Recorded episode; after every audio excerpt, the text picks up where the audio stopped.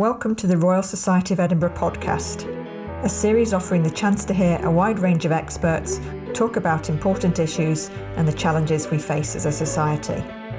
Find out more about our work at rse.org.uk or follow us on at Royal Soc Ed.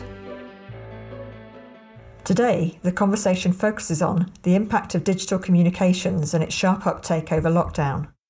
The conversation is led by Chris van der Kuyl, CBE, RSE Fellow, and founder of 4J Studios, one of the UK's most successful video game developers. I, am going to facilitate uh, a bit today. Uh, we've got three fantastic experts around the table with, you know, a whole host of knowledge in different areas, principal areas that they're well known for. But um, in addition to that, they can pretty much answer questions on anything. If you don't know my background, I'm, I, amongst other things, I'm a tech entrepreneur, but a lot of background in the video games industry. So, so I, I'm happy to kind of get stuck into the depth of the digital debate at any point. But I'll try and keep an eye out for anybody trying to uh, grab attention. Please, let's have a bit of a, an open discussion. I've got some questions here that were I submitted a bit in advance, so I'll probably come to to you in a second to ask you maybe to. You don't need to ask all the questions, but just maybe pick one of your questions and come in, and then we'll see where the conversation goes. But before we do that, I'd love to ask my uh, fellow panelists uh, to say a little bit a little bit about themselves and introduce you. So I'll go come to Niamh first. Niamh Nic Daeid. Hi everybody, I'm Niamh Nic Daeid, a professor of forensic science at the University of Dundee. I'm also a fellow of the Royal Society of Edinburgh, and I lead uh, a large research group that's looking at primarily how we get science to function appropriately for our courts and for our legal systems. And key to that is understanding lots of things about data and how data influences evidence, and then how we can communicate that to members of the public, such as yourselves. Thanks, Niamh. Peter. I'm Peter McColl. I'm, I'm, a member of the Young Academy of Scotland, which is the early and mid career section of the Royal Society of Edinburgh. I've got a real interest in data, digital, but also in the human side of that. So, how it is that we can make those systems work for people and, and make sure that those those systems that we set up have people at their heart. So, that's really what my interest is in, in today's discussion. And I've got, I'm currently involved in a, in a project around responsible debate to try and get people to interact with one another in a more responsible way offline, but also online, because we see that as, as one of the areas where there's a real opportunity for progress. Great, thanks, Peter. And last but no means least, Linda. It's so lovely to be here and really nice to see everyone. So, I'm a professor of public health in the College of Medicine at the University of Edinburgh, Fellow of the Royal Society. I also have a secondment to Cancer Research UK as their cancer prevention advisor. And pre uh, COVID 19 times, most of my work was on behavioural interventions in public health around diet, physical activity, alcohol, nicotine, and tobacco. For the last 12 months, I've been helping the Scottish Parliament with the COVID 19 response. Fantastic, Linda. Thank you. And let me come to either Victoria or Isla from Scottish Youth Parliament. Would either of you like to pick one of your questions? Okay, Victoria, yeah, go on, you go. Yeah, so one of my questions was I found social media to be really positive at the beginning of the pandemic, but I think some of that enthusiasm has burnt out for young people. Do the experts think that social media will continue to be used as much as it has been over the last year for social interactions? Or will we go back to seeing more people in person even more than before? There's certainly double-edged sword to, to social media use, and has it reached the point of you know causing us more problems than good? Um, but so, Peter, can I hand that question on to you? So I think there's a really interesting thing when I talk to organizations about how they adopt new technology. One of the things I say to them is they need to move uh, into an immersive phase where they have to use it all the time. Because if you don't do that, then you end up with a very patchy uptake and it becomes very hard to use. I think one of the really interesting things about the pandemic is that it's been that immersive period for a lot of people. They've had to use things like Teams or Zoom to communicate with one another, to do school or university or work meetings. But I think one of the things that you need to do after that period of immersion is evaluate what it's useful for and decide what things can be better done through these routes and what things can be better done in the traditional way. And I think one of the really interesting things about work, about school, and about all sorts of other ways in which we interact with, one another is that I think we're going to do more things online in future but i think we're also going to spend the time that we have together much more fruitfully. So instead of going into schools or offices to sit in the same space and not talk to one another. I think we're going to sit in spaces that we find it useful to work in. And then we're going to go to spaces where we enjoy interacting with one another and have focused periods of interaction. So I think that's that's one of the things that we're going to learn about social media and other uh, technologies that we've all really been immersed in over the last 15 months is that they're useful for some things, but some things you can't replace. And I think we have to be really uh, clever about how it is we evaluate those things and how it is that we pick up what's good about online and what's bad and, and how it is that we use that time that we have together more productively. So I, I, I think you're right. People are getting tired of it, but I think there'll be some things that can happen better, and I think that's that's really where the learning comes here. Great, thanks, Peter. Linda, can I maybe ask you in terms of public health? I mean, clearly social media has been a vital tool, but can you maybe talk about the good and the and the less good side of that uh, from, from your perspective? Sure. Well, I mean, I think access to, to digital resources and information online is really, it's become an essential. It's how we share information, uh, how we get both studies and other forms of, of data to people quickly. And I think we're going to have other questions on the digital divide, etc. So I agree with you, Chris. There are many, many good things both about the interaction that social media allows and also the information that you can access on social media. But there are also negatives. And one of the things that is perhaps a, well, it is a far less regulated space than many other ways of obtaining information or many other ways of social interaction.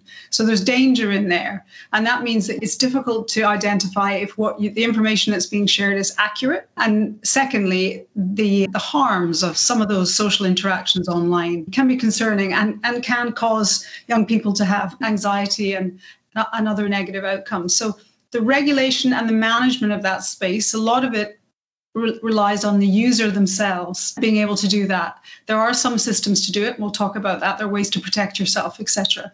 But they're maybe not in the same way as some of the other ways we would manage that interaction in the old days, so to speak. So lots of positives, but some negatives as well.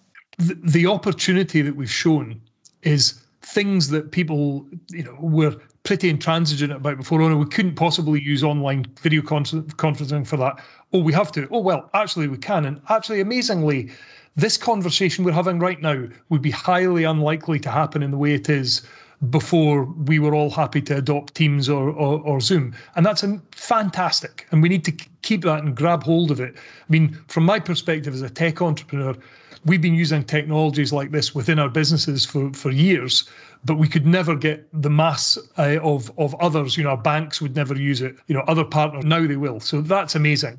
The, the other thing I want to reflect on is when it comes to social media, it amazes me and and a lot of my colleagues that individuals don't understand that it's an open conversation as if they were meeting in the street. And that's the, the gold standard you should apply. You should never say anything on social media to somebody that you wouldn't say to them if you met them in the street, especially if you didn't know them. Would you run up to some random person and scream in their face and throw emojis at them and and flame them out and you know and then run away? No, of course you wouldn't. And it shocks me to the core that people think it's okay to do that, that that's accepted. And very quickly, if people don't accept that behavior, if people block, especially those with a bit of power on social media, those with big followings, if they just do not tolerate behavior like that, things start to change quite quickly. And it really is just us as a society, and it's going to get, you know, for you as you grow up, this will become a bigger and bigger and bigger issue if people tolerate poor behavior. And I actually do believe that the solution is out there with us. Regulation will help. Obviously, if you genuinely break the law with things you say online, you should be prosecuted, no question about it. But in general, human behavior, we should all understand what good standards are and stick them and just don't follow, don't listen, don't amplify people who who you know behave poorly. Sorry, I didn't want to rant too much, but it's a great start question, something I really believe in strongly. Olivia and Mirren, can I turn to you now and maybe ask you to pick one of your questions, please? So social media, as you've said, social media has been very positive throughout lockdown. It does, however, impact people's mental health and the way like people feel and cause young people to feel depressed when their posts do not receive attention and likes. Can you give us guidance on how to maintain perspective when using social media? And is there any evidence on how to switch it off?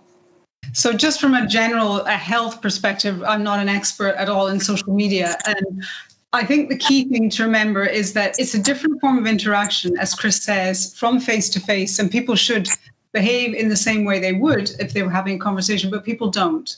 And so, what happens is actually you do get a lot of negative content. So it can affect mental health because there's criticism, that's the first thing, of individuals through posting things that are negative. And if you see a lot of that that's directed at you directly, of course it affects your mental health. And that is the same for a young person as it is for an adult. It's more of a problem for particular groups on social media. And that's one thing to, to bear in mind. The second thing is the mechanism of uh, getting feedback. So as humans, what we want to hear from other humans is positive feedback, exchange, and reinforcement of things we've done or positive behaviors. And so we're getting that from social media, and it's a very natural response to want to have more of it. So you engage a lot in order to get the likes or get the followers, etc. And that can become quite obsessive. And I think sometimes too much meaning is attached to it. So I think those are areas that we just need to be really, really careful of. And the final thing I would say, a bit like we've been talking a lot this year about people consuming too much media generally in a pandemic, is just step back. Step back and take time off. It's really tough to do. I'm guilty of not doing that myself, but that's that's it. That's health promoting and just gives you a bit of a rest. Thanks, Chris. Peter. one of the things I think is really interesting about this is understanding exactly how social media is structured. So you need to understand that the social media companies have set up social media in a way that tries to trap your attention. So the aim for any social media company is to get more eyes on screen more of the time. That's why there are more reactions than there were at the beginning of social media. That's why it's become much more interactive. And it's great to have that interaction, to be able to communicate. One of the exercises we do as part of the responsible debate strand is to get people to talk to somebody else who we've briefed to not respond to them. And one of the really interesting things about that is when you do that, you will start to make more and more excessive statements. You'll you'll start to seek attention more and more. And you'll say things that are, as as Chris has pointed out, sometimes offensive, and that's a really problematic uh, way in which to interact. And I think you need to be very, very wary of, of going down that road. So I think I think it's important that, that you can put the brakes on and you can say, I've had enough interaction on this. I'm not going to chase anymore because that's how these things are set up. And I mean, you know, there are dopamine releases in your brain when you get a like or an interaction. So you need to be really careful about that. And I think that that would be my main piece of advice on this. Great, thank you, Peter. I'm also going to, to just read in Ella's comment that she's put in, uh, as which you can read, but I'll read it in anyways. Due to the pandemic, we all know there's been an increase in the use of TikTok. As amazing as it is that many young people found a new passion, I've also seen an alarming increase in the promotion of eating disorders and mental health issues due to this. Do you feel the use of TikTok has been detrimental to young people's mental health? And what do you think they need to do as a platform to help this? If if I come in a little bit on this, one one practical piece of advice I'd definitely give everybody: the social media platforms they tweak user experience and their, and look at their analytics to make sure it's as efficient as possible at getting you to stay on and amplify things and follow certain people and do all those things. So it, it can be pretty toxic if you just follow the herd and let them tell you what to do. Take control of your social media. Turn notifications off for a while go to it when you want to go to it rather than when the phone calls you back. I can't stress enough the difference in your life if you are a bit addicted to social media in stopping it, notifying you, just persevering because sometimes it can be quite tough and turn it off. As for TikTok, it's one we we all really have to be quite careful of in that the data underlying TikTok that's letting certain uh, TikTokers target certain groups kids who who i'm seeing use tiktok at sort of 9 10 11 years old parents need to really understand and that's an overall message i think society should understand is parental responsibility is not somehow abdicated in the digital domain. You know, modern parents really have to engage with their kids and understand what online really means and not just go, oh, that TikTok, I don't really understand. I don't know what they're doing, but it must be okay. You can't do that. It's it's so important that as a family and as social groups, we really support each other in the digital domain as well as in the physical domain. And Niamh, you've not had a chance to come in on, on these subjects, is that? I, agree entirely, Chris, with what you're saying, and don't really have have an enormous amount more to add, other than you know I'm a I'm a great advocate of if you can, and sometimes you can't. Sometimes it's hard to, to, to disconnect from. I can hear my social things all pinging away in my desk, and to disconnect from you know that constant pull of of has my message been liked? Has somebody responded to it? And, and whatever. And human beings are social animals, so we're drawn to this, and we're particularly drawn to it now because we can't go out and meet with our friends and do other activities. But mm-hmm. you know, if if if you're feeling down or feeling that that you know there's kind of challenges ahead, turning the phone off and going out for a walk.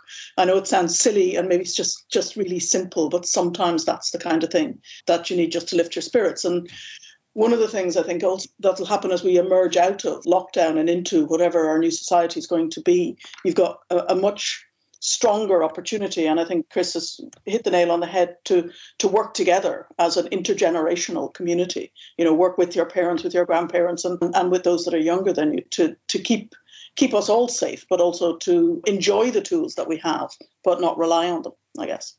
Yeah. So just so we don't end up on a one topic conversation because I mean clearly you know it's it's a really important one. We can we can certainly come back to it. Poppy, I I think you asked what's your favourite thing about your job. Let's use that as a way to get the conversation going in a different direction. Um, Niamh, I'll come straight back to you since you've talked. Tell me, what's your favourite thing about your job? Oh my! It's my job is no two days are the same. So I, I, I work as an academic. I lead a, a, big research team, and I also do a lot of public engagement. So so things like this. But I also do forensic casework. And I think the most the most important thing about my job is that forensic scientists are scientists that work within the domains of the law. So we help try to to address uh, some of the challenges that all of the legal systems face where we can. And it, it's about being able to make science real being able to do something that really makes a difference to people's lives. And that's what, what gets me out of bed in the morning. Not, as you told me recently, not consulting on television series to make sure they're accurate forensically. I do that as well. You're being naughty now, Chris. Linda, how about you? Uh, I'm very lucky. I love what I do. It's been a tough 15 months. But I guess two things I point to teaching and training. So, seeing young researchers, in my case, I teach medical students and, and other programs, and then I have researchers who come and do a dissertation or a, a PhD or a, a postdoc with me, and then to see them flourish is absolutely brilliant. And I think a lot of academics really are in academia to nurture, you know, others and, and build capacity. And then the second thing is actually seeing a bit like Niamh and making a difference. So changing policy, you seeing studies that I've been involved in or advice I've given to government change policy, things like smoke-free laws and uh, alcohol minimum unit pricing, some of the debates on vaping. These are things I've been really, really closely involved with. So those are two. Thank you, Peter. So what I do mostly is uh, take my knowledge, which is around data, around digital, the way in which technology can change the world, and help people who don't engage with that to understand how it can help them in their day-to-day work and their day-to-day lives. So I think that's a really interesting challenge. It's something that I think is really engaging for a lot of people. Seeing them being being able to find new ways to do things is is really really exciting. So I get to work with lots and lots of different people, which I really like, and I get to change the way in, in which things work. And there's absolutely nothing better than going back to an organization I've worked with and have somebody say to me, do you know that really transformed how we worked? We've now got much more time uh, to do the things that really matter rather than doing things that were administrative or dull, and and that that's really exciting for me. Thanks, Peter. And for for me, it's obviously the fact that I can play games any time of the day, and if anybody comes in and criticizes me, it's like it's research leave me alone. I'm allowed to do that. So that's that's the fun part. Um, the more serious response to the question would be, you know, the fact that I get to create things out of nothing. Friends and pe- people who become friends or business colleagues just having an idea and then investing in that idea and then seeing a business emerge or an idea emerge or a computer game emerge where there was nothing. If we hadn't had that bit of creativity and idea, there would be nothing. And that, honestly, every single day, I'm straight up out of bed going, right, what we're doing today. I know how lucky I am to be able to do that in life and be able to choose a path of my own every single day. So, yeah, that's what I enjoy most. Who's got anything else they'd like to ask or kick off with uh, for the next anyone? Uh, Isla. Oh, sorry. I, actually, I'll come to Poppy first, because Isla's frozen at the moment. Okay, so what are some red flags that a piece of information online or in social media and the gaming world is probably fake? Okay, R- red flags on critical thinking. Peter, we'll c- come to you first. Yeah, this is something I'm I'm really interested in, and I I think I mean there can be some really obvious things. If it looks too good to be true, it probably is. So I would go and research it. But one of one of the things that I think we really need with, you know, what Linda's talked about earlier about how the peer-to-peer sharing of information allows for much less quality control than we used to get. So when you used to turn the TV on, that, that's a that's a pretty heavy, reg, heavily regulated way of communicating. You can't get on TV to say things that are very, very untrue. Whereas you can go on social media and say almost anything. And I think one of one of the things that's really difficult for us is that the red flags become more and more difficult difficult to identify. And one of the things that I've been absolutely horrified by is the quality with which information is shared that is untrue. So a lot of the conspiracy theories around COVID have been shared in a way that's really attractive, that's really engaging, that really reaches out to people, and that's that's hugely problematic. And the only way that we can inoculate ourselves, because that's the that's the topic of the year, I suppose, the only way we can inoculate ourselves against that is to arm ourselves with the knowledge to understand what's what's going on behind that. And I think that's a really huge challenge. But there's a lot of talk about automation and about about how there won't be jobs in future for people. I don't think that's true. But what I do think is true is that we're all going to have to be a lot more knowledgeable about the world so that we can interpret what's going on, and that's that's really important. So, I mean, I suppose one piece of advice from that is pay attention in school. Another piece of advice about that is never give up learning because I don't think you can you can determine from the nature of something online whether it's true or not. You have to have the information and the knowledge. One of the really interesting things about this is that I think younger people are much better at just naturally picking out what's untrue and what's true. I think a lot of my concern is about older people who are quite taken in by the quality of presentation and are much more likely to, to be taken in by something that's well presented rather than young people who've, who've been through a series of, of, of understanding things that aren't true online. Linda, I mean, obviously, I, you know, scientific pr- processes, research-based processes are you know second nature to you, uh, you know, and, and you have to apply them in everything you do. How would you apply that same rigor to the world, and how do you apply that same rigor when you're consuming information online? Sure. Well, I think the most important thing I would say is um, if you're fi- if you see something and you're not sure if it's real or, or accurate or not, do do research, do your own research, and go and find other reputable sources that might have similar information. Now, obviously, working in health, you know, I would always recommend things like NHS Inform or in England, the NHS websites, the journals, those kinds of things. So if you see a fact, if we're talking about a fact online, you really don't know, go and research. And we do that in academic work as well. We don't rely on one piece of information. We look at lots of other sources to get a sense of what the true picture is and also to validate something that we found. So that's really, really important. And just a final point, Chris, don't, don't want to take up too much time. If you see something that concerns you, as in you think it's damaging to yourself or to others online, I mean, and either just don't click on it or block the user, definitely don't pass it on and report it to the platform. Those are four things that you can definitely do. Great. And, and, and Niamh, you, you, as well as academia, you work in the area of e- judicial evidence, which, you know, there isn't really a more important area of, of factual accuracy. So, again, what, what comes naturally to you that you apply that you could give us as techniques to think about?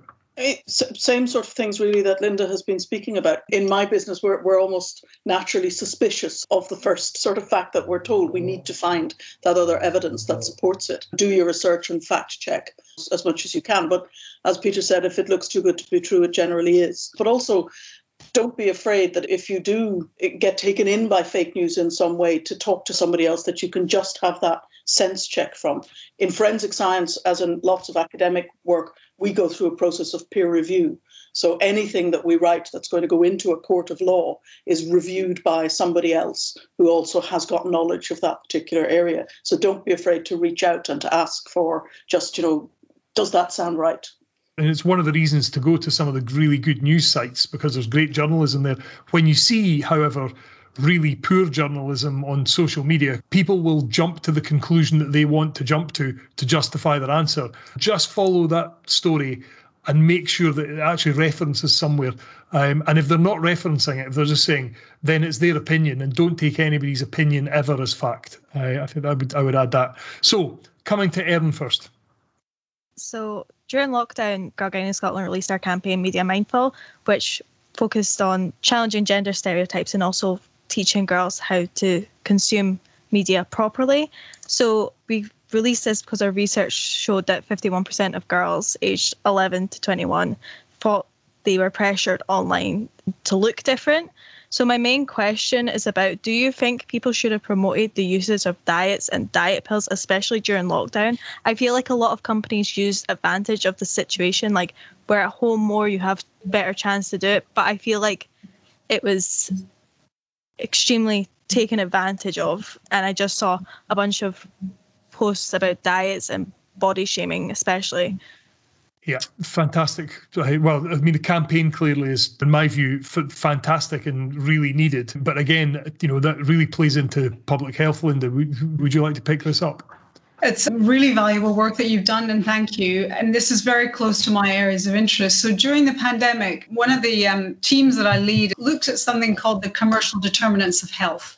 And what that is, is looking at what companies, um, particular types of companies, often do to promote their products. And we've looked at what they've been doing during the COVID crisis. And we were looking at all kinds of different companies, but mostly those who make products that could have a harmful aspect to your health. You can imagine what they were. And we found loads of examples of companies really exploiting the fact that people were in their homes, they were consuming more media, they were looking for information, and it was an opportunity to sell their products. So I do think that's a really tricky area, raising the issue of diets given the problems that people had with their diet and eating disorders during the pandemic, that's well documented in research, is really unfortunate. I understand the profit principle. You know, companies are there to make money for their shareholders and themselves. That's absolutely fine. But when it's irresponsible like that, it's taking advantage of people in a really tough situation. So, really important work that you're doing to highlight these issues. Even though social media might cross bound, geographical boundaries, we need to be able to control our country in a way that hold people to account for messages because it can be so so dangerous because it's so so easy to start to spread either rumor conjecture poor information or start to encourage behavior in whatever form that, that really starts to cause meaningful harm. So you know campaigns like yours are are ever more crucial and later i might say something about what the future may hold for us because in a way it's exciting but incredibly scary at the same time. Sorry, Isla, you've been very patiently waiting. I was just going to say, given the inequalities of COVID, what can be done to ensure that young people living in more deprived areas don't end up even more isolated just due to the extreme lockdowns happening in areas where there are higher rates of the disease? In terms of areas of deprivation, COVID impact, the gap becoming wider, again, hugely important. And Maybe Niamh, I can start with you on this one.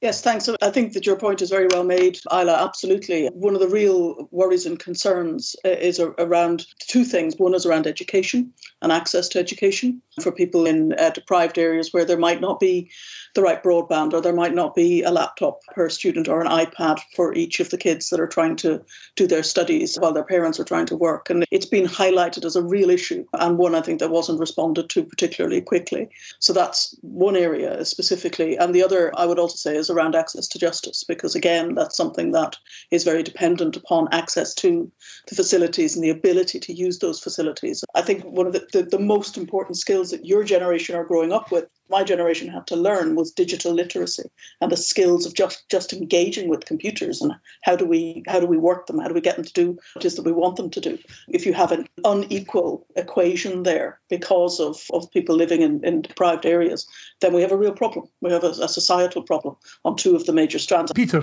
would you like to respond to that as well there's a there's a huge win-win available here where the public sector gets rid of loads and loads of computers every year they send them to be scrapped. They could easily be refurbished and, and given to people. You're you're saving waste from landfill. You're creating jobs in in refurbishing those computers, and you're beginning to give people the ability to, to get connected. Because the answer of ten years ago, which was you can go to your local public library and use the computer for half an hour, is simply not good enough anymore. And I think we really need to get up to speed on on these things. One of the interesting things a friend who works in the Scottish government said to me was that they got hit really badly by the beast from the east, if you remember that, where people couldn't come into work and they did a lot of preparedness work with their own employees, civil servants. That hasn't been done across society. And I think if we're to deal with extreme weather events, which are going to become more common with climate change, if we're to deal with pandemics, then we're going to really need to be able to both connect from home and to be able to, to go into public spaces. And I, I think there, there's an awful lot of thinking that needs to go on in this space.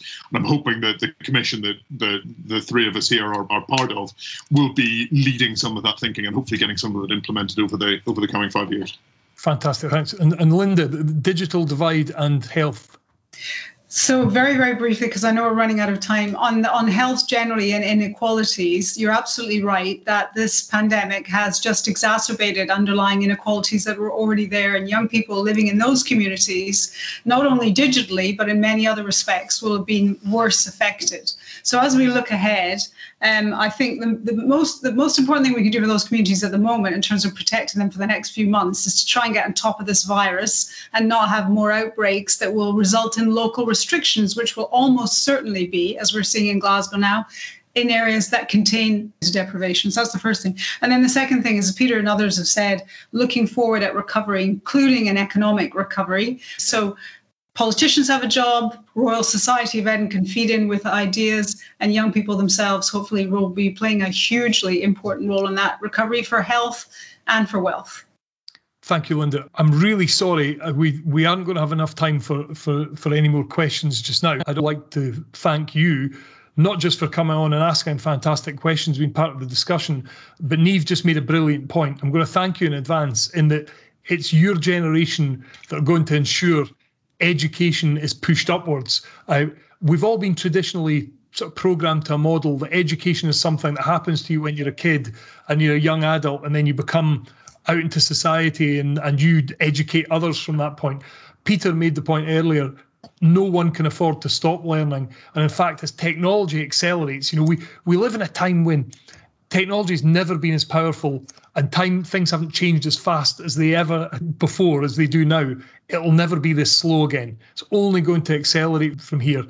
And you guys it's incumbent on you to make sure that you educate all the generations around you um, as well as it is incumbent on us to try and share knowledge we have with you. So you know the kind of idea of whether it's a patriarchal society or whether it's a kind of top down society i think that will be gone in the future because everybody has something unique to give and should have a voice, no matter where, which background you come from, no matter how old you are, no matter your interests in life. Um, and the brilliant thing about technology is we can positively share that knowledge and distribute it in ways that people could only dream of years ago. So, as much as we've focused quite a bit on a lot of the challenges and some of the negatives that are there, believe me, there are way more positives out there than than there are negatives. So, thank you for being part of this today. Especially thank you to Peter, Niamh, and Linda for taking the time out of their busy schedules to to be with us. But I'm sure, like me, uh, they, they've they've got as much out of this as I hope you have too. So please let everybody be safe let's continue to follow linda and her colleagues guidelines and we'll see the back of the pandemic before too long we hope lovely to see you all thank you very much have a great day thanks for listening you can listen to our other podcast episodes on our website, rse.org.uk, and you could subscribe on Spotify, Apple, and Google Podcasts. Search for Royal Society of Edinburgh on Twitter, Facebook, Instagram, and YouTube for our latest news and details of events.